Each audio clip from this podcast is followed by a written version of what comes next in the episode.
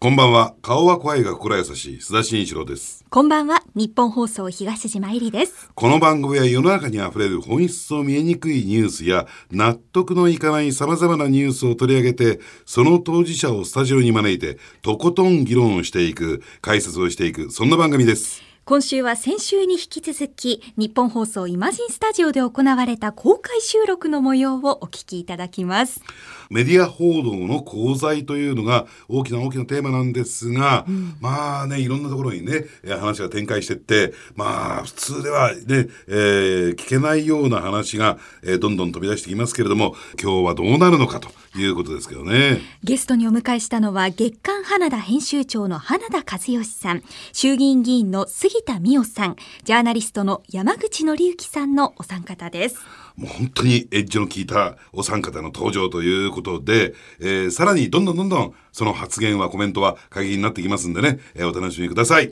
須田慎一郎のニュースアウトサイダー。この後9時までお付き合いください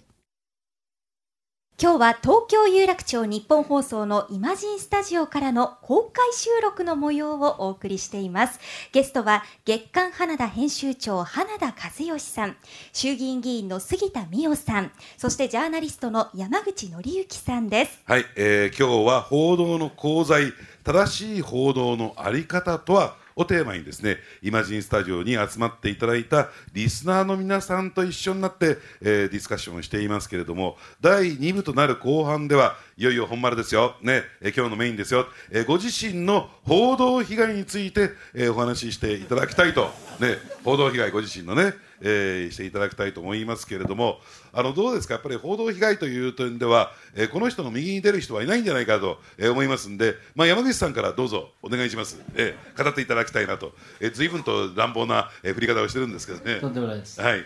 えー、とまずですね、えー、とかいつまんであの私のことをあのご存じない方もいらっしゃるとしたらものすごく短く言いますとあの一昨年の5月に、えーある女性もうご存知だと思います。伊藤詩織さんという方が私からその意に反した性行為をされたと言って記者会見をされました。これは司法クラブでで、えーその時までに、えー検察が、えー彼女の主張は信じるに足らないということで不起訴処分が出ていたんですがそれを不服として検察審査会に申し立てますという記者会見をされました。で彼女が言ってることは全て事実ではありません。ですから私は一貫して、えー無実無罪といいますか、まあ、そもそもあの申し立て自体が違うと言って戦い続けて今でもおります。それでその後お検察審査会が、えーまあ、あの検察が不起訴にした処分自体を当事者が不満の場合は検察審査会に申し立てることができるというこれ司法のシステムを彼女は、えー権利を行使して、えー訴えたわけですね。そうすると検察審査会っていうのは11人の一般国民から、まあ、無作為に選ばれた方が検察警察が調べた証拠証言を全部見せられて4ヶ月にわたって精査をして彼女の主張は信じるに足らないと要するに不起訴という処分が正しいという結論をおととしの5月に出してくれました。えーということはですね私はもうこれでできること終わったんです。完全に刑事事件として彼女の主張が完全に終わっているんですね。えーところが、えーこれその報道被害という会らしいんですが、はい私1990年から、まあ、30年ほどお報道する側だったので誠に申し上げにくいんですけれども検察と検察審査会によって、えー不起訴不起訴相当が確定してしまいますと私はもう取れるアクションがももはやないんですね。だってもう私真っ白ピカピカあの起訴もされないで裁判もないわけですから。ところがメディアは、えー伊藤さんのインタビューや記者会見を次々と出してまるで私が犯罪者であることを前提とするような報道がたくさん出ました。これがまず一つの報道被害です。それからもう一つはねもう長くなるんでかいつまんで言いますけれども私の場合は例えば、えー国会議員が予算委員会で私の名前を出して私の著書を出してあるいは伊藤さんの著書を出して伊藤さんが被害者であるという前提の質問を繰り返しました。それでその予算委員会に伊藤さんは傍聴席に行って座ってるんですね。私がその権力に助けられたと言ってますけど僕はじゃあ権力というのは検察や11人の一般国民の検察審査会の審査員まで権力がその何らかの影響を行使したというのであればそれを示してほしいんです僕。誰もそんなこと言わないでただあいつは黒に違いないというレッテルを私はもう全て終わったのにレッテルを貼られ続けてしかも国会の場で国会議員にそれをされ望月磯子という人は官邸の記者会見で私が加害者であることすなわち伊藤さんが被害者であることを前提にした質問を繰り返しましたそれから今度はインターネットですねえー、報道に連動してネットでたくさんの誹謗中傷が書かれて今でも流布されてます。でこれについてまずはあの、まあ、その分かりやすい形で漫画を描いてくださった小林義則さんという立派な巧妙な漫画家の方がいらっしゃるんですが明らかに私の名誉を根拠なく毀損しているので、えー、まずは彼を東京地方裁判所に名誉毀損で民事で訴訟を起こしましたが、えー、これからは私はだからどうしたらいいんだろう。あの国会議員はね院内国会内で喋ったことは不問に付されちゃうんです、うん、それからインターネットに出ちゃってるものはもうルフされちゃってるんです。私に家族もいるし年老いた母もいます。父は去年死にました。この渦中で。取り返しがつかないんですね、えー、ですから昔の報道被害がメディアスクラムなんてね一時期言いましたけど、うん、今は政治家も記者もメディアもインターネットも四味一体で私の人権を蹂躙するんですね。だから報道被害というよりはもっと多層的な被害に遭っていてもう本当に荒野に一人で放り出されているような気分なんですがこういう機会をいただけて、まあ、少なくともこの叫びをあの聞いていただく方がいらっしゃるあの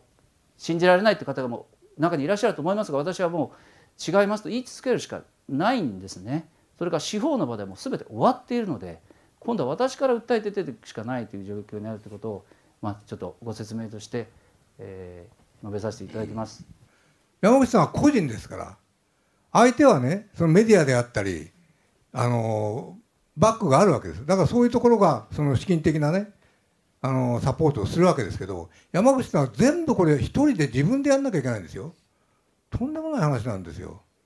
そういうことをしかも一切さっきも言ったようにどこも報じないので私は、まあ、あのちゃんとこれはやっぱやらなきゃいけないなと思って、まあ、やってるわけなんですけどひどい話なんです。逆に言えばね、これちょっと山口さんを前にして、花田さんにこういうことを聞くのも、えーね、山口さんに申し訳ないんだけども、ただ、トレンドとしてはどうなんですか、やっぱりこれ、渦中の栗を拾うような記事じゃないですか。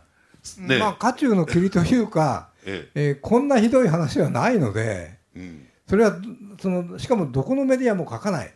週刊誌も書かない、新聞はもちろん書かない。そのテレビは取り上げない。これじゃあその山口さんがあまりに気の毒だなと、うん、やっぱりそういうなんていうのかな。僕らはやっぱりの出発点は素朴な正義感っていうの大事だから。そうそうそう、うん、これはねやっぱりそのどうしても報じたいというふうにまあ私は思いました。うん。あの報道被害という点ではですねおそらく山口さんとも並び称されるんじゃないかなという点であの杉田さん、まあ、よく今日はあのこの席にね、お越しいただいたわけなんですけれども、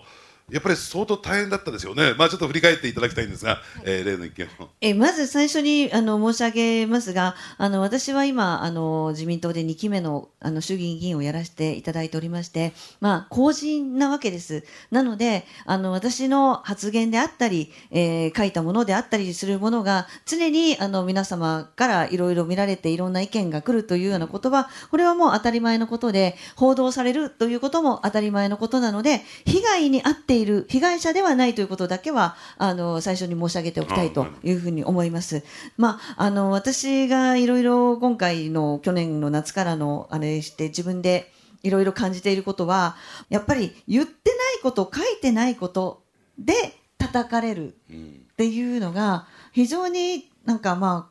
あなんて言うんでしょうかね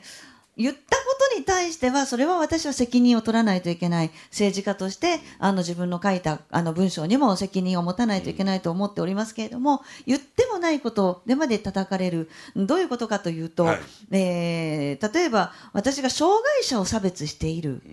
えー、それとかえー、相模原の殺人事件で19人障害者をあの殺した人と杉田水脈は同じ考えである。とかっていうようなことがこれ報道でなされたんですけれども、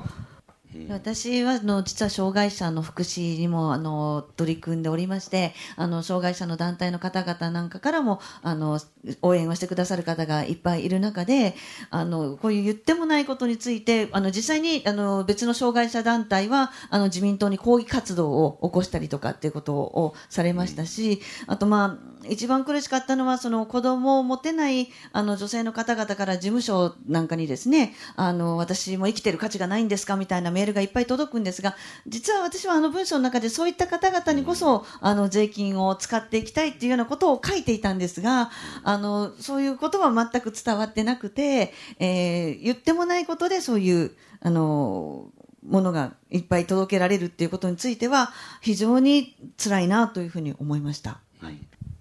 でこれね私も最近こうこうパターン化されそういったグループえー、集団のやり方ってある種こうパターン化されてきてるようにも思えるんですよ。それは何かというと、えーね、本人の気が付かないところで何らかのデマとか嘘情報をでっち上げてレッテル貼りをしていくでそれが世の中に否定してもですねなかなかそれが、えー、定着していってですね定着した段階でこんなことをやるこんなことを言う人間なんだからこちらの方のこういった活動行動について信用することができないできるわけがないじゃないかえー、こんなことを評価することができるわけじゃないじゃないか、これが、えー、真実であるはずがないじゃないかというようなですね非常に巧妙なその人格攻撃っていうのは最近もう至るところで行われてるんですね。でまさに、あのー、まあ、今回の一連のですねどうなのかな、やっぱりこの安倍さんというかな、えー、保守の側に立っている、えー、人たちに対して、そういった組織的なですね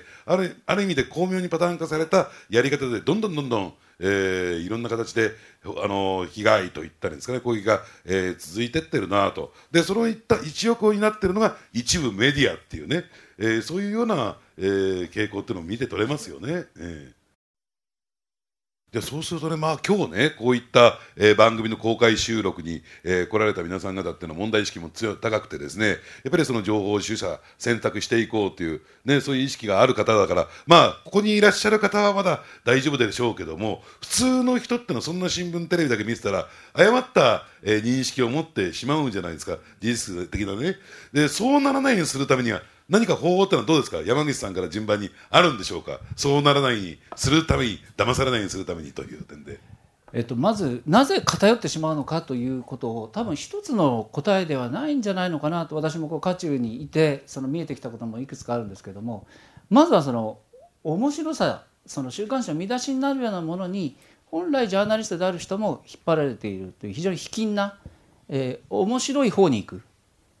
というその流れというのがそもそもあるんだと思うんですね。大きなネタを扱いたいっていうのはジャーナリストは常にありますから、うん、でそのもっと上にあるえもう一段上にあるその報道がゆ歪む理由の一つは、うん、消極的恐怖に基づいて例えばあ安倍外交はちゃんとしてるよねということを書いたらその批判されるんじゃないかという自粛。これが一つそのもう一段上の人たちにあこうなんだけどちょっとなんか社風に合わねえなみたいな。でその上にあるもっと本質的な悪意がネットワーク化された反日のネットワーク。でこの人たちはもう繰り返し言って申し訳ないんですけど私が犯罪者だという証拠を持ってないんです。でも彼女を被害者だと扱ってるこの段階でダメなんですねこれ報道じゃないわけです。これをやってるこれレッテルを貼ろうとしてこの人たちは本質的に悪意を持って報道をねじ曲げ伝えるべきものを伝えないで嘘をあるいは事実を歪曲し心象膨大に誇張して自分のゴールに引っ張っていこうとする。ピラミッドの上に本当の悪意がある。そうするとその報道の中でこれが書かない理由っていうのは我々は今度類推してあげる。なぜ朝日はこれを書かないんだろう？あるいはどうしてこういう記事になってるんだろうっていうのを今の3層に分けて見出しレベルの一番くだらないあの引っ張られ方をしてる記事だなと読む読み方をする時とこれは本当の悪意で日本の文化伝統を貶める人たちなんだという読み方をするのでこちらも、えー、咀嚼ができると思うんですよね。そういうふうに対抗していく敵を知って。そういう工夫がもうもはやここまでメディアが壊れてジャーナリズムがなくなってしまった以上一つの何ていうか彼らも情報の一個伝えてくるものじゃなくて彼らがどう腐ってるかの情報です。そういうふうに聞いてみるしかないんじゃないのかなと私は思ってます、うん、あのその辺について杉田さんは国会議員の立場からえー、国民はどういうふうに情報の取捨選択をしたらいいと思われますか？えっとあのまあ、こういうふうにあのメディアがいろいろなっていってるのは何も日本だけの問題ではないんですね。うん、で私、デンマークにこれもあの浪人中の時に視察に行った時に、あのデンマークの中学2年生の公民の教科書というのを見させていただいたんですね。で皆さんねデンマークの中2の高2の教科書って一番最初何から始まると思いますか？どんな内容から入ると思いますか？でも時間がないので答え言いますが、えー、メディアは嘘をつくっていう項目から、えーで例えばこの政治家を大きく見せたいと思ったら身長とかを他の政治家の身長をちょっと低くして、ええ、その人の身長をバンと出して大きく見せるとかっていうのを、うん、実際の本当の写真といやあの新聞が報じた写真とかっていうのを並べて見せて、うんえ、あのメディアは嘘をつくもんなんですよと。だから本当の情報というのは自分で取りに行かないとだめなんですよっていうようなこと。を、ね、これ中学校の公務員の教科書の一番最初の項目でこれが出てくるんですね。だから例えば政治家というのを本当に見ようと思ったら政治家の講演会に行って本人の話を聞くのが一番なわけです、だからもうフランスでもそういったデンマークとかでも、もう赤ちゃん連れて家族連れであの政治家のあの個人演説会とか行きますよね、であの私もそれはフランスの大統領選挙を取材に行った時も、まあ、あのマクロンさんであるとかルペンさんであるとかもう本当にあのコンサートやるみたいなドーム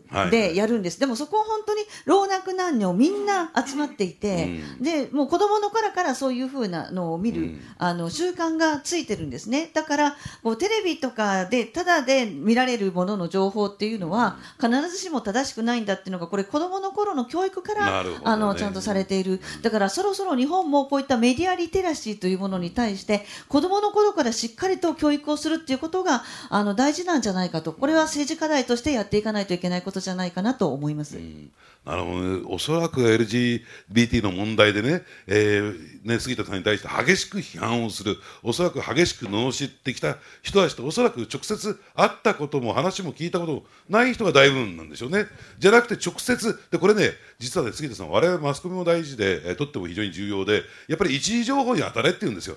ね、その二次情報じゃなくて直接本人に会って現場へ行けって我々ですら言われるわけですからその基本を大事にっていうことなんでしょうね、えー、まあしかしそれをその一般の人たちにね、えー、求めるのは難しいから、ね、山口さんの言ったのもあの理想論だと思いますけどじゃあどうしたらいいのかと、うん、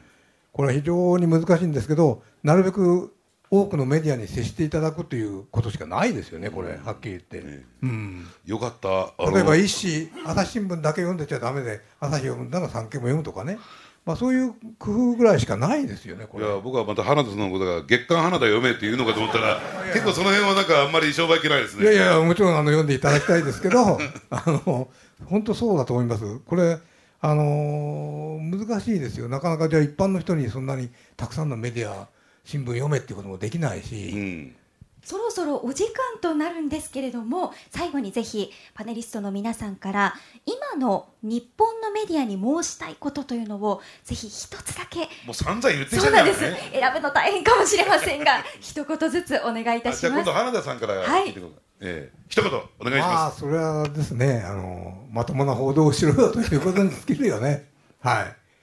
偏見持たずにですね、えー、自分で取材をして自分の感じたことを書いていただきたいと思いますけどね。はい。杉田さんどうですか？もう最後の一言ですから、もう思いの高いバーンって言っちゃってください。批判からは何も生まれないので、あの、私も自分ができることを一生懸命頑張ってまいりたいと思いますので、ぜひそのためには皆さんのお力も必要なので、あの、応援いただければと思います。よろしくお願いいたします。はい、じゃあ鳥ということで山口さんよろしくお願いします。ちょっと最後を締めるに不適切なんですが、えー、私は本当に30年近くメディア側にいて今報道被害を語ってて非常に逆に申し訳ないところもあるんですが実は朝日新聞例えばテレビもちろん私 TBS ですからたくさん仲間知り合いがいるんですね。で一人一人は真面目で誠実な記者がほとんどです。だからその人たちが今自分の新聞をどう思ってるのかを読者としてそのジャーナリストがその自制してもらえばねまだ僕は救いがあるんじゃないかとだから私はメディア側の人間として急に立場を変えて言うとまだメディアを見捨てないでほしいなと。で大手メディアが構成しないとやっぱこの国はダメになっていってしまうと思ってます。それで一つ、えー、皆さんにお勧めできるのは最近署名記事って増えてますよね。そうしますとまともな記者っていうのは原稿の端々にまともさがにじんでます。だから例えば内政の記事はこの人の記事は信用できるよねっていう羅針盤になるような記者を朝日でも産経でもどの社にもまともな人は必ずいますから署名記事というのが一つこれからその読者の方とメディアの信頼感を回復していく入り口になるのではないか。でそういう方は大体ツイッターをやったりフェイスブックをやったりして発信をしているので追っかけてみてください。あとは例えば中国問題信用できる評論家なんてもうほんのちょっとしかいません。だけどその人を追っかけてば大体外さないんですその人たちは一生懸命取材してるからでそういう個人の名前に引っ掛けてメディアを見ていただくようになることが一つの処方箋なんじゃないかなと思っているのが私があの読者とそれからメディア側とに対する私の思いです。それから最後言いたいのは私を犯罪者だと言ったやつは証拠を出せと。これから戦ってきますのでぜひご協力よろしくお願いします。さあ本日は報道の功罪正しい報道のあり方とはというテーマそして公開収録ですので皆さんから広がったテーマも含めてお話じっくり伺いました。花田和義さん杉田美代さん山口紀之さんでした。本日はありがとうございました。ありがとうございました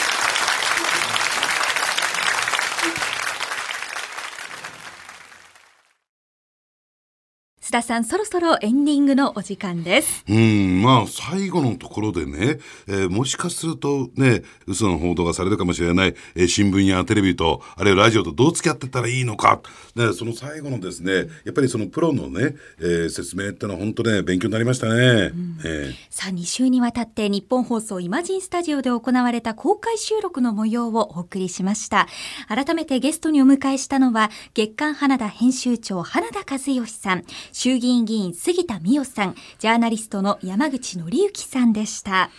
ところでさ、ちょっと小耳挟んだんだけども、ええ、この番組これで終わっちゃうって聞いたんだけども、本当？それがね、そうなんですよ。はい。2017年の春から始まったこのニュースアウトサイダーなんですが、ここで番組終了ということになりまして。なんか東村喜んでない？なんか、ほっとしてない？ほら、須田さんがアウトサイドすぎちゃったから。それで終わりになっちゃうわけ？